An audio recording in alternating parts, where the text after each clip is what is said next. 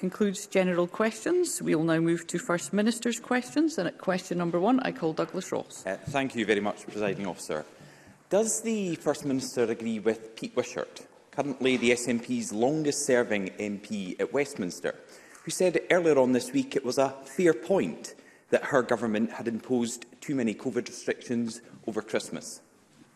First Minister. I'm not sure that is a fair representation of Pete Wishart's comments, but can I first take the opportunity, Presiding Officer, to recognise that Pete Wishart is, I think, Scotland's longest-serving Member of Parliament, which I think goes to show what an outstanding service Pete Wishart does for his constituents. And let me take the opportunity, and I'm sure Douglas Ross will join me in paying tribute to his public service.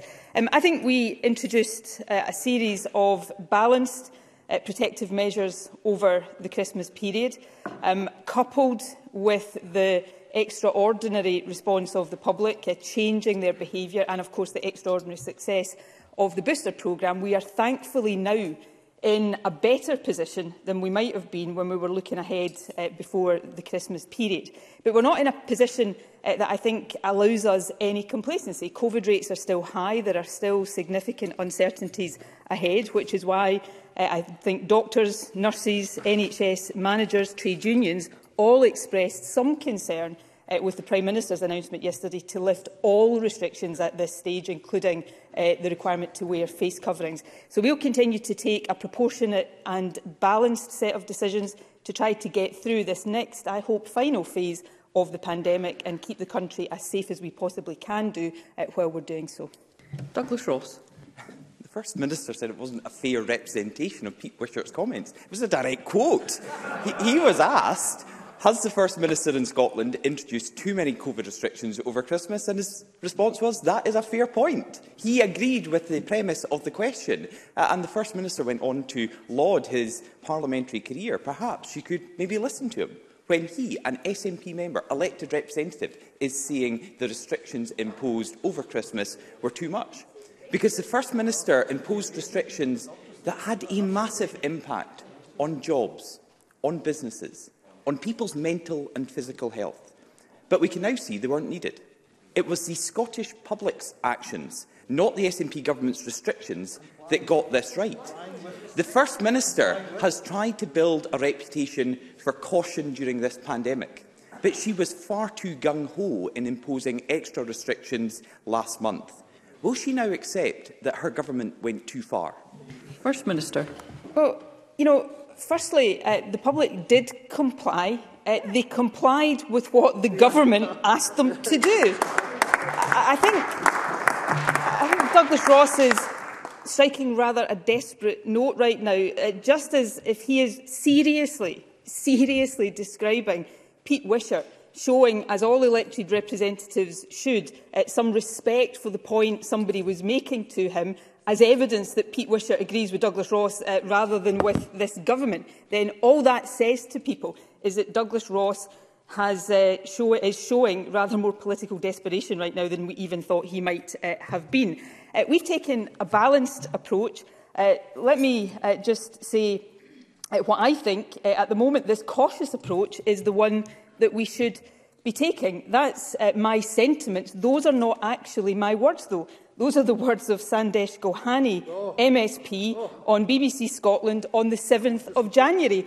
So if Douglas Ross is basing his entire line of questioning to me right now on something Pete Wishart said, then what is his response to his own MSP saying that the cautious approach is the one that we should be taking? But then we've got Professor Susan Michie, a member of the UK Government's SAGE committee. Scotland is doing something that is very good from a public health point of view. And of course, the Scottish approach is in line with the Welsh Government's approach and the Northern Irish Government's approach.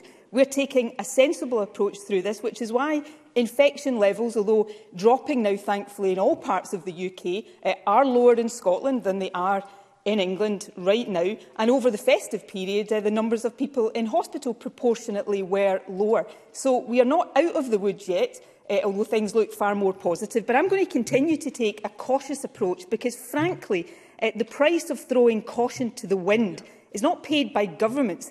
The price of throwing caution to the wind is paid by people across the country in terms of ill health and, sadly, in some cases, serious illness and death. And that's a price I don't think I should impose on the people of Scotland. Douglas Ross. First Minister, serious illness and death doesn't just come from COVID.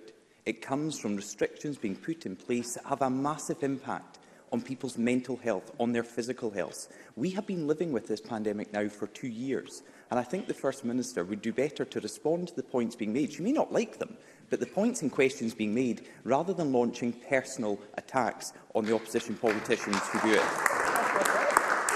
Because not only did the First Minister impose unnecessary restrictions, she actually wanted to go further. The First Minister repeatedly claimed throughout December that the UK Government was holding her back from putting Scotland into lockdown again. She wanted to close down the economy, no matter the impact that would have on Scottish jobs and businesses.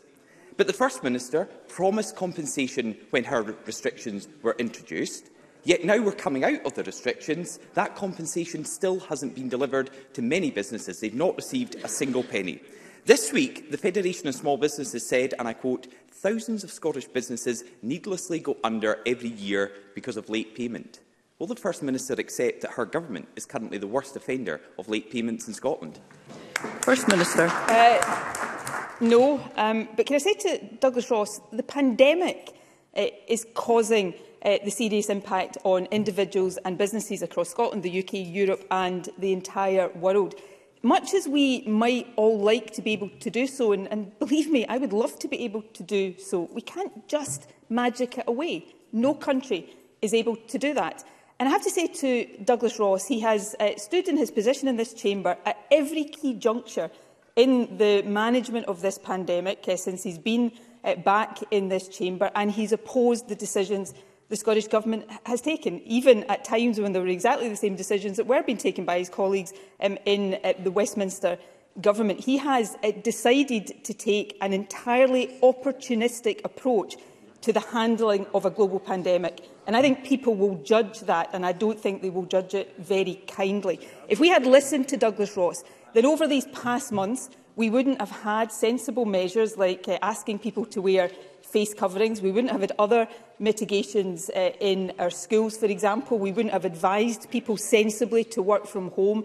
And we wouldn't, therefore, be in the stronger position that we're in right now, able to lift these protective measures from Monday of next week. So, given that Douglas Ross has called it wrong, literally at every juncture of this pandemic, forgive me if I'm not going to start listening to him now. In terms of business support, of course, much of the, and incidentally, on the issue of opposition politicians and quoting people, Douglas Ross opened his line of questioning today, misrepresenting, in my view, Pete Wishart. And then he takes issue with the fact that I give a direct quote from Sandesh Gulhani. And let me repeat that direct quote. At the moment, this cautious approach is the one that we should be taking. On the issue of business support, of course, much of this business support will not be available to businesses suffering the same impact south of the border. All local authorities... if Douglas Ross doesn't think they're suffering the same impact, then I suggest he really needs to get out a little bit more. All local authorities have started processing payments. Some local authorities have made very good progress and say that they've already paid almost all of the hospitality and leisure businesses eligible for support. All local authorities are on track to complete 100% of payments to hospitality and leisure businesses affected by the Christmas cancellations and physical distancing by the 31st of January. So that's support available here that is not available elsewhere, and we'll continue to do the right thing by businesses. Douglas Ross. The First Minister needs to make her mind up. She's accusing the Conservatives of opposing every measure she puts forward, and then, in the same breath, she's accusing the Conservatives for wanting a cautious approach. It is simply not opportunistic to trust the people in Scotland, to trust that they can learn to live with COVID rather than having to live with her government's restrictions, which are having a massive impact on jobs, on businesses and communities across Scotland, and they are not getting the money or the support that they were promised. And the First Minister has got the big decisions wrong over the last few months. Too quick to bring in unnecessary COVID restrictions, too late to launch mass vaccination centres, too late to change the self-isolation rules, too late to get funding to businesses who need it. The First Minister says she doesn't shy away from mistakes she's made in the handling of this pandemic. So can't she finally just admit that by introducing these tough restrictions here in Scotland before Christmas, and by wanting to introduce even tougher restrictions, she simply made the wrong call? First Minister. Well, I'll let the people of Scotland judge the impact of the calls I and my government have made. But let me say this. Right now, on first doses, on second doses, on third doses, on booster vaccination doses, Scotland is the most vaccinated part of the United Kingdom. So, Presiding Officer, if Douglas Ross's proposition is that we left it too late, then what on earth does that say about his own colleagues in the Westminster Government? We also, in terms of the ONS figures this week, infection levels in England right now are over 20% higher than in Scotland. I don't think it's a competition, but if Douglas Ross wants to make these comparisons, then they are the comparisons. There is the data. But can I say gently to Douglas Ross, because I know he's having a tough time politically, but can I say gently, it is inconsistent, entirely inconsistent. There is no consistency in saying, as his health spokesperson did, that the cautious approach is the one that we should be taking, and then opposing every cautious measure that we choose to take for opportunistic reasons. So can I suggest that Douglas Ross just gets his own house in order, perhaps suggest to more of his colleagues that they obey the rules that are in place when they are in place, and leaves this government to get on with steering this country responsibly and in a mature, grown-up fashion through the global pandemic. Question number two, Anas Sarwar. Presiding Officer, the First Minister said that the auction of major offshore wind projects was one of the most significant days that Scotland has seen in a very, very long time. I welcome inward investment, but it shouldn't come at the cost of the Scottish economy, our just transition or our values. So let's be clear about what has happened. This SNP government have sold on the cheap the right to profit from Scotland's energy transition to multinational companies with questionable human rights records. One of the new owners of Scotland's seabed were fined $54 million for bribing Nigerian officials and $88 million for bribing Indonesian officials. Another one was found to have contributed to human rights abuses at one of its construction sites, of destroying villages in Myanmar, of relying on forced labour and using slavery to build pipelines. Surely these aren't people the Scottish Government should be doing business with. First Minister. Crown Estates Scotland made the decisions on the companies, the consortiums that would be awarded the status to develop projects around our coast. They have appropriate processes in place to do due diligence. But this is one of the most exciting things for Scotland in a long, long time, which probably is why Scottish Labour has been so negative about it. Not only does this give us the potential to meet our own energy needs from renewable sources, it positions us with the ability to be a major exporter of renewable energy, including green hydrogen, and it gives enormous potential for our supply chain. The estimate is for every gigawatt of power that will be generated from these projects, there will be £1 billion of investment in our supply chain. And for the first time, of course, companies have had to set out in statements what they will do to support our supply chain. So this is good news. There are complicated consenting and planning processes that lie ahead, but this offers massive potential to Scotland, and its potential we intend to seize with both hands. Anas Sarwar. I agree with the opportunity, but values matter. Just last week, the SNP were right to accuse the Tory government of tolerating human rights abuses as a price worth paying to secure deals for the UK. This week, the SNP has done the same. So what Nicola Sturgeon, in effect, is saying, it's bad when the Tories do it, but it's OK when the SNP do it. There's another concerning part of this deal. One of the new owners of Scotland's seabed is the Swedish-owned, state-owned energy company.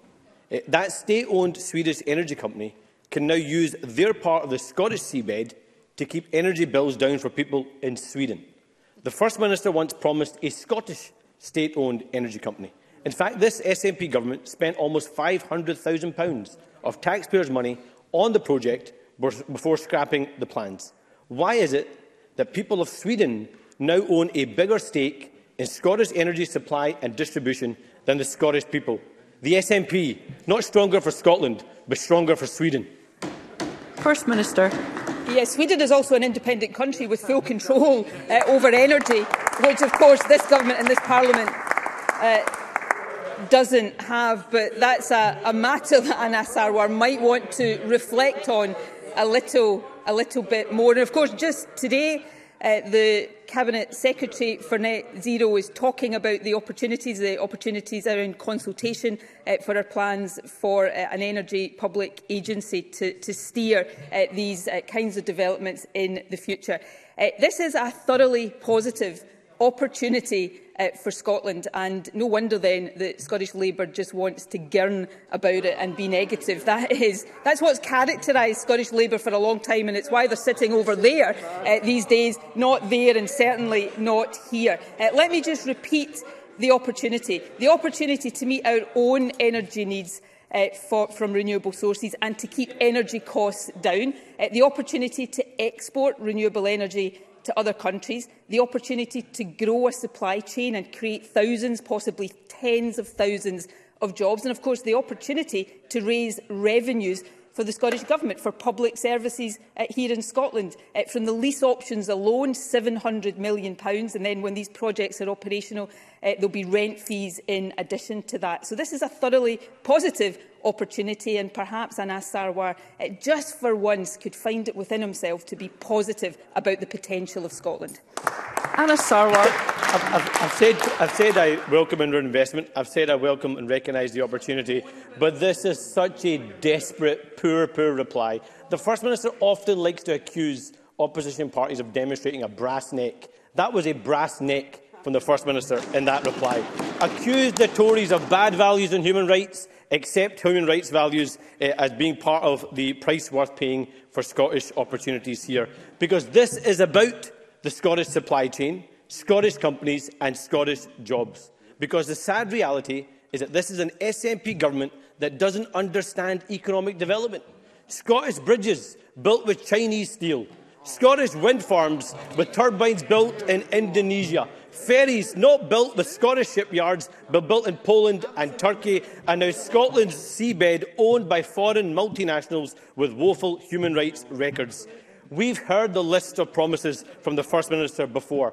A state-owned energy company. Question, promised, please. Never delivered. Scotland's becoming a renewables like Saudi Arabia, promised but never delivered. 130,000 green jobs, promised but never delivered. After 15 years, isn't it the case that this is an SNP government that has sold out Scottish jobs, sold off Scottish assets and now sold out Scottish values? Thank you, Mr Sarwar. First Minister.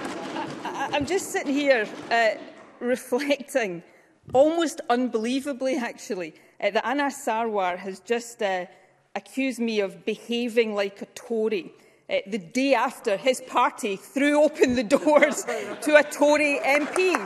There is now so little difference between Labour and the Tories that their MPs are just interchangeable. So brass neck. I would say to Mr Sarwar, I think he'll be polishing his for the rest of the day. Look, Anas Sarwar and his many predecessors as Scottish Labour leader, I have to say I've forgotten how many predecessors as Scottish Labour leader Anas Sarwar has had, but they've been trotting out these negative, talk-down Scotland tropes for years. And all that has happened is that they've gone further and further and further down in the ratings in Scottish politics. They've lost more and more votes, and my party's share of the vote has increased. So there is real... I came into the chamber expecting political desperation from Douglas Ross today. I think I've seen even more from Anas Sarwar, which probably says all we need to know. I'll get on with encouraging the potential for Scottish renewable energy, for Scottish jobs, for revenue for the Scottish Government. And I'll be delighted at the next time of asking to put that record before the Scottish people. I'm not so sure Anas Sarwar will be quite so keen. We'll now take supplementary questions, and I call Fiona Hislop. First Minister, increasing energy prices are of very real concern. What discussions has she had with the Westminster Government on help for families to combat the spiralling financial cost of the energy crisis? First Minister. Well, the energy crisis, the cost of living crisis, is increasing on a daily basis at the moment. It is of deep concern to this Government. We're taking a range of measures ourselves through our £41 million winter fund, 7 new benefits aimed at low-income households, and of course shortly we will double the Scottish child payment. But of course key powers do remain reserved to Westminster. We have written to the UK Government countless times about poverty, and also just last week set out further actions which we have outlined that they must urgently take to tackle rising energy bills. But if a government, as is the case with the Westminster Government, is so busy trying to deal with self-inflicted sleaze and scandal and daily defections and deflections, then their focus is not on the cost of living crisis, it's on themselves. And this is both deeply regrettable and deeply serious, because they are right now neglecting the real issues that people are facing right across the country. Alexander Stewart. Thank you, Presiding Officer. First Minister, diabetes rates are rapidly increasing across Scotland, with diagnosis more than doubling in the last 20 years. Diabetes Scotland reported last week that access to the correct diabetes technology, such as insulin pumps, can be life-changing for patients, but just over 10% of 18-year-olds use them. The gap in diabetes outcomes between affluent and deprived areas in Scotland is widening. So can I ask the First Minister what urgent action can be put in place to ensure this worrying trend is reversed? First Minister. It is an important issue. We will work with Diabetes Scotland to take forward the findings of the report, making sure that there is both access to insulin pumps for young people, but for people of all ages is important, but also that they are used, and they are used effectively, is vital. We have made improvements in years gone by in this, and we will continue to focus on making further improvements for the sake of people across Scotland who live with that condition. Faisal Chaudhry. Thank you, Presiding Officer. The First Minister will be aware of the anger in local authorities across Scotland that the Scottish Government is not planning to compensate them for the upcoming raise in national insurance, as councils in England and Wales are being compensated. This will inevitably cause further cuts to already stretched services. How does the First Minister justify leaving Scottish local authorities worse off for this change than their English counterparts? First Minister. Well, firstly, the UK Treasury block grant to the Scottish Budget does not identify consequential funding for national insurance contributions, so there are no identifiable consequentials to pass on. However, we are providing a settlement to local government that is fair and crucially affordable. The overall local government funding package of more than £12.5 billion represents an increase in real terms of 5.1%. In revenue alone, it's a real terms increase of 4.9%. So we will continue to treat local government as fairly as possible and support local government as far as we possibly can in delivering the services that people across the country rely on. Emma Harper. Thank you, Presiding Officer. As the First Minister will be aware, my Dogs Protection and Livestock Amendment Scotland Act 2021 is now in force and provides Police Scotland and the courts with greater powers to investigate those who allow their dogs to worry, attack or kill livestock in Scotland's countryside. Livestock worrying can have serious animal welfare implications, as well as significant financial and emotional impact on farmers. Can the First Minister, in light of lambing season approaching, outline what action the Scottish Government is taking to promote public awareness of the updated legislation? First Minister.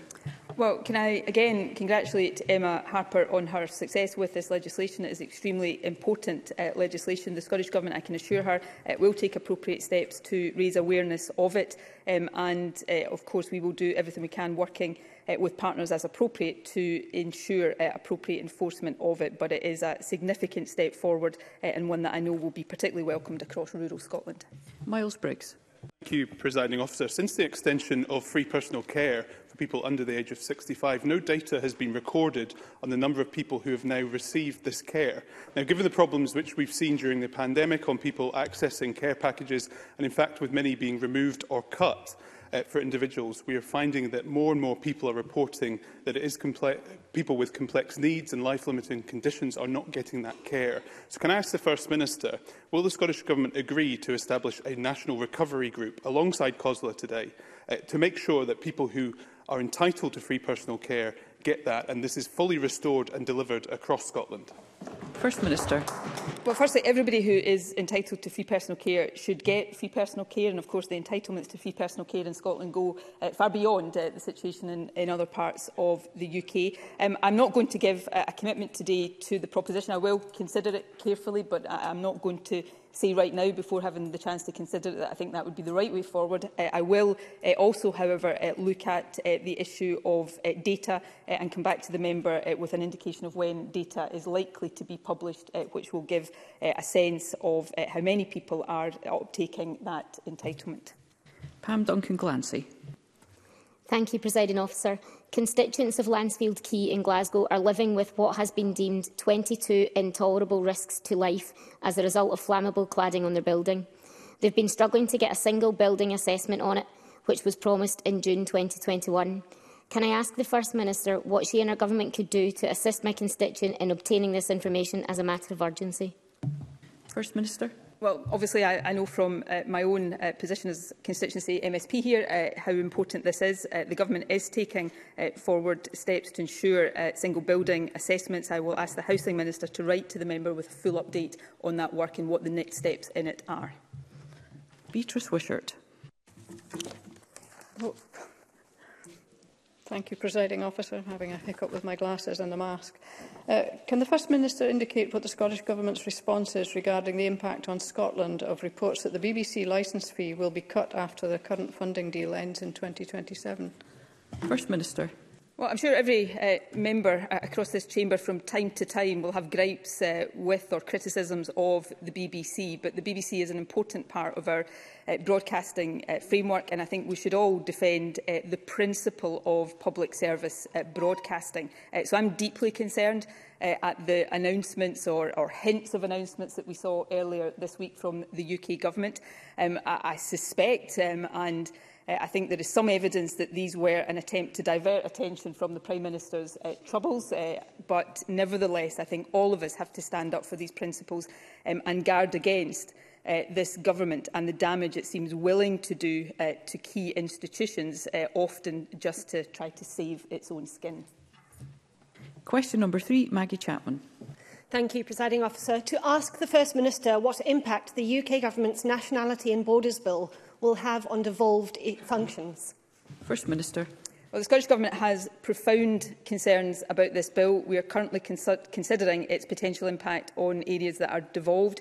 If we conclude there is an impact on the legislative competence of this Parliament, we will lodge a legislative consent memorandum setting out the relevant provisions. There is no doubt, however, that the bill will have significant impacts on devolved services at local authorities and communities. Scottish ministers have written to the UK Government in relation to this bill 5 times, outlining our significant concerns, including with the Welsh Government, who share these concerns.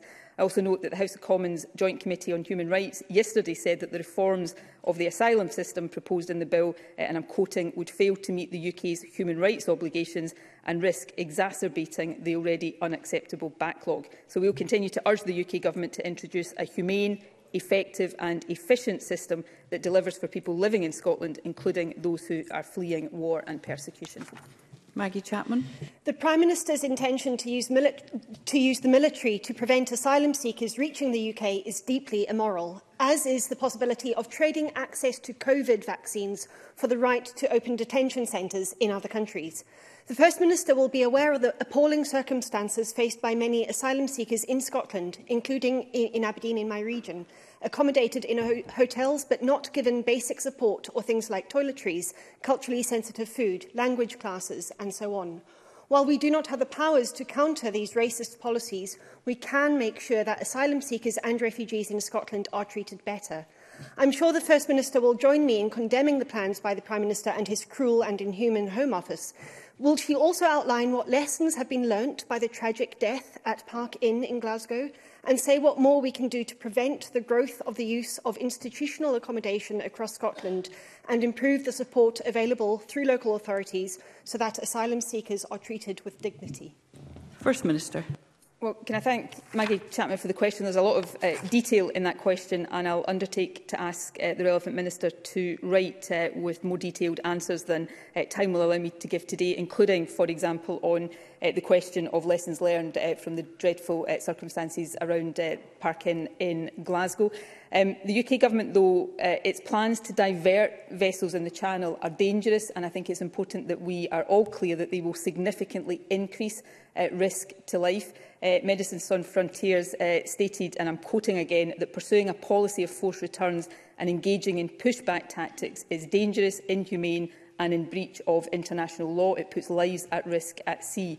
In my view, people seeking asylum in the UK should be accommodated within communities where they can begin to rebuild their lives, where they have access to essential services and the support and advocacy they need, and also where they can make a contribution to the communities that they are living in, and the UK Government is failing to provide that. The Home Office hasn't shared yet its review of the tragedy at the Park Inn, but as I said a moment ago, I will ask the Scottish Government Minister responsible to write further about that. I think what we saw at the weekend, the comments we saw at the weekend, for example, about use of military, a bit like the comments on the BBC, were an attempt to divert attention from the troubles of the self-inflicted troubles of the Prime Minister. But we should not be using the BBC, and we should absolutely not be using refugees and asylum seekers in that way. I say we, the UK Government, should not be using refugees and asylum seekers in that way. It is utterly despicable, and I think another sign of the moral decay at the heart of this UK Government.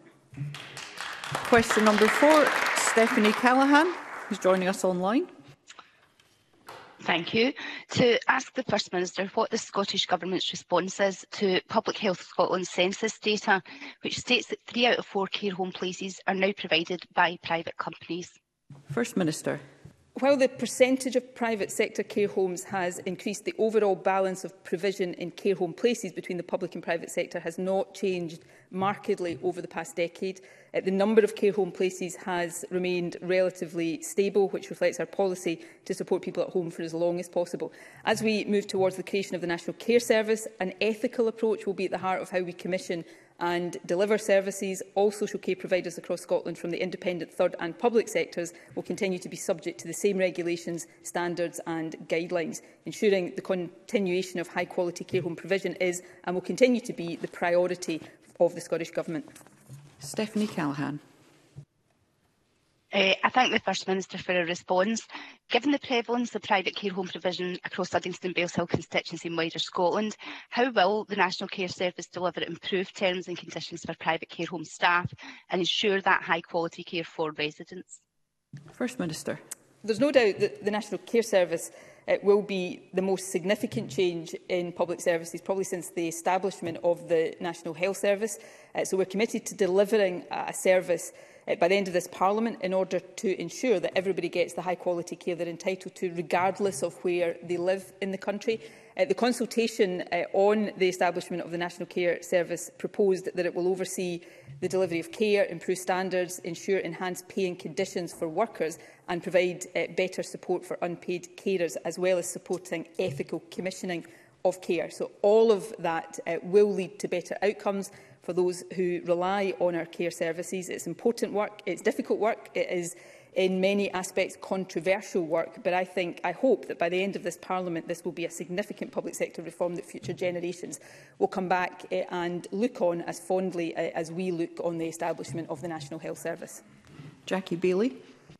Irrespective of the status of the sector, the employees in social care are predominantly female and they're predominantly low paid. It is still the case that you can get paid more by working in hospitality and retail. There were vacancies before the pandemic, made worse by the pandemic. So will the First Minister back the GMB and Unite in their campaigns to pay care workers £15 per hour, starting with an immediate rise to £12 per hour in April? First Minister. Well, we are increasing the pay of those who work in the care sector. And I think it's important that while Jackie Bailey, as she always does, sets out the problem, it's this government that's delivering the solutions. So we are increasing the pay of social care workers. We will continue to do that. Of course, we have to do it within the bounds of affordability, and we will do that.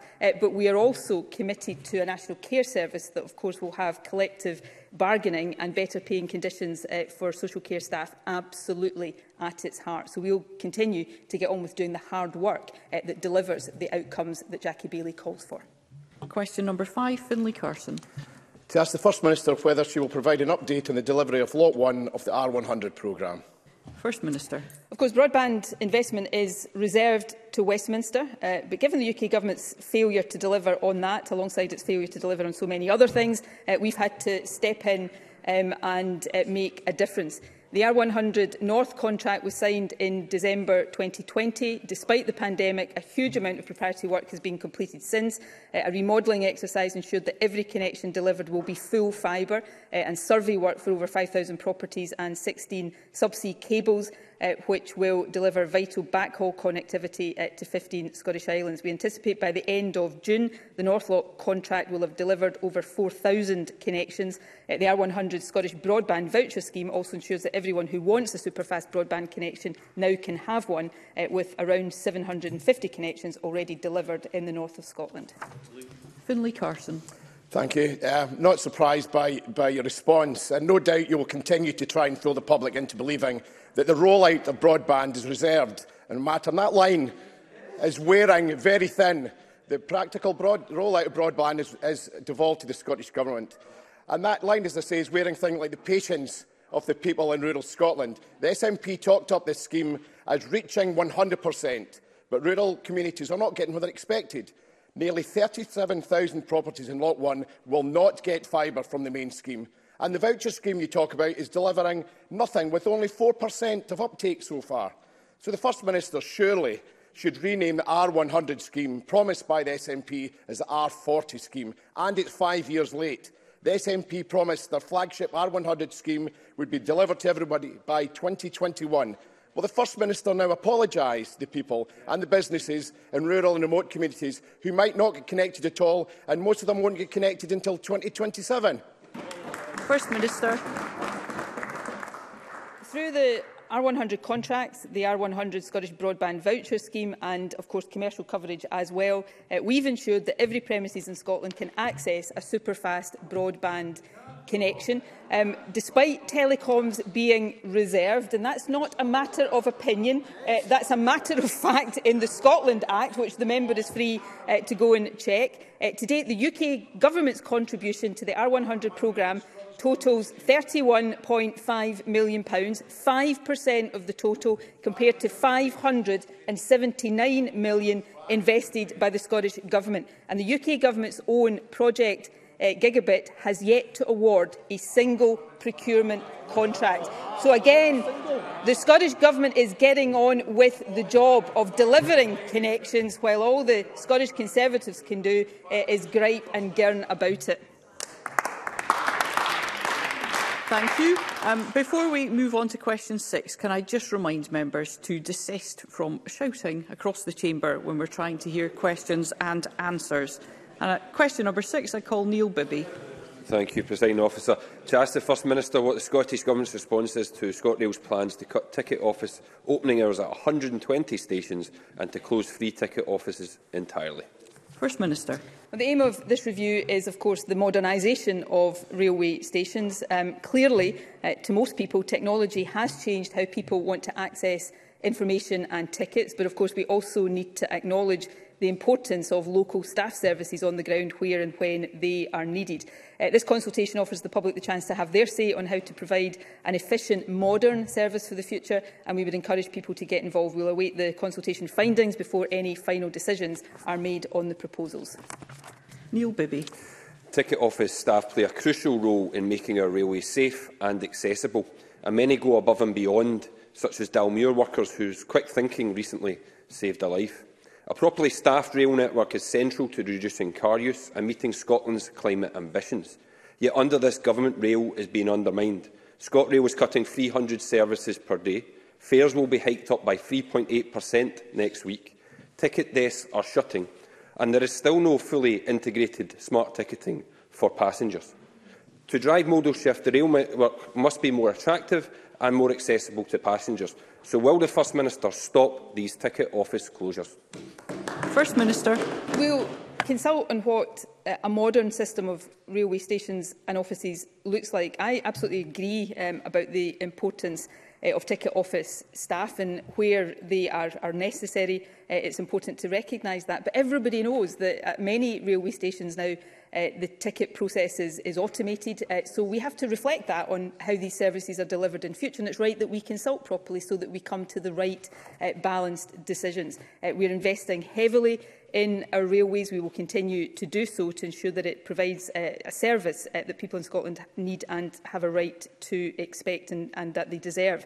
And also, just to continue this theme of opposition parties calling for things, but this government getting on with delivery. Of course, it's this government that is in the process of bringing ScotRail into public ownership, delivering the nationalisation that Scottish Labour only talks about. John Mason. Thank you. Given that passenger numbers are dramatically down on the railways and ScotRail therefore depends on the public purse for an increased subsidy, does the First Minister agree that ScotRail does have to look at its costs and reduce them if possible? First Minister. We've got to make sure that we have a modern service, that we have a service that is efficient, and of course for taxpayers that we have a service that provides value for money. But we are supporting our rail franchises right now with more than £1 billion, including £450 million of additional funding via the pandemic emergency measures. And we will continue to do so to ensure that Scotland does have the railway service that it needs and deserves. And of course, as I said earlier on, we'll bring it into public ownership, which I think is something the majority of people will welcome. Brian Whittle. Thank you, Presiding Officer. First Minister, 50% of lung cancer patients are diagnosed at stage 4, with mortality rates high for this cancer. During COVID restrictions, there were 25% less people diagnosed and 25% less people in treatment. Does the First Minister recognise that COVID restrictions have a significant impact on many other conditions that will be felt long after the COVID pandemic has passed? First Minister. Yes, I do. I think, if memory serves me correctly, we had an exchange on this issue, a very important exchange on this issue last week. Early diagnosis of cancer and the earliest possible staging of cancer is vital. That's why we're investing so heavily in the Detect Cancer Early programme. It's why we have established or are establishing fast-track cancer diagnostic centres, so that people with symptoms that are not the most common symptoms of cancer can get the same fast-track access and fast-track, we hope, diagnosis as those on the urgent suspicion of cancer referral pathway. So that is really important, and we're absolutely committed to ensuring the earliest possible diagnosis. Of course, staging is not the only thing that's important. We then need to make sure that people get quick access to high-quality care and treatment, and that's a big part of our focus in terms of cancer services too. And Neil Gray. Thank you, Presiding Officer. With UK inflation hitting a 30-year high and energy costs spiralling for households with no action from the UK Government, and the standard rate of universal credit having been cut by £20 per week by the UK Government, can the First Minister outline what impact this has all had on her Government's ability to meet her child poverty targets, and also whether or not she supports the Poverty Alliance's campaign to see the punitive welfare cap scrapped by the UK Government?